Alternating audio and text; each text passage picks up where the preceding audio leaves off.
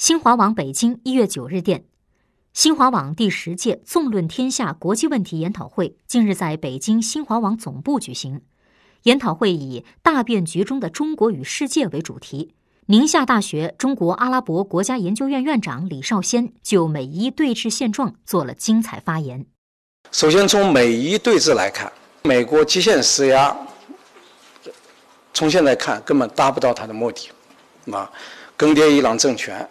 让伊朗政权屈服，做不到，啊，陷入一种打又不能打，谈又谈不起来这样一种困境。所以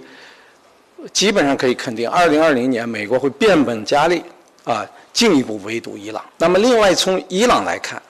呃，在美国极限施压、全面封堵的情况下，二零一九年出现了巨大的困难啊，可能是伊斯兰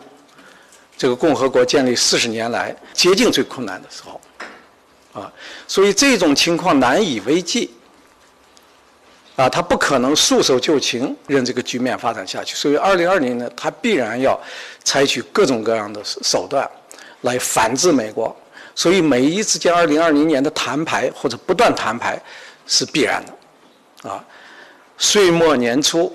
最近几天发生的这个事件，实际上就过早地开启了美伊这个谈牌的这个新的这个进程。大家现在当然关注这个美伊之间会不会爆发一场战争，啊，当然现在球在伊朗一边，取决于伊朗怎么样的反应。一个从民众来讲，啊，可以说穷情激愤。昨天，这个苏莱曼尼的遗体回到了伊朗。啊，开始了巡游，在他工作战斗过的地方，六个城市，啊，可以说万人空巷，啊，那出现了一九八九年霍梅尼去世之后啊没有见过的这个景象，啊，民众的愤怒啊达到了这个极点，十数万人的那个现场，大家一起同声喊的一个口号，什么口号呢？ You start it, we finish it。开始你可以决定，但什么时候结束由不得你了，我们来决定。我认为美伊之间紧张的这个态势啊，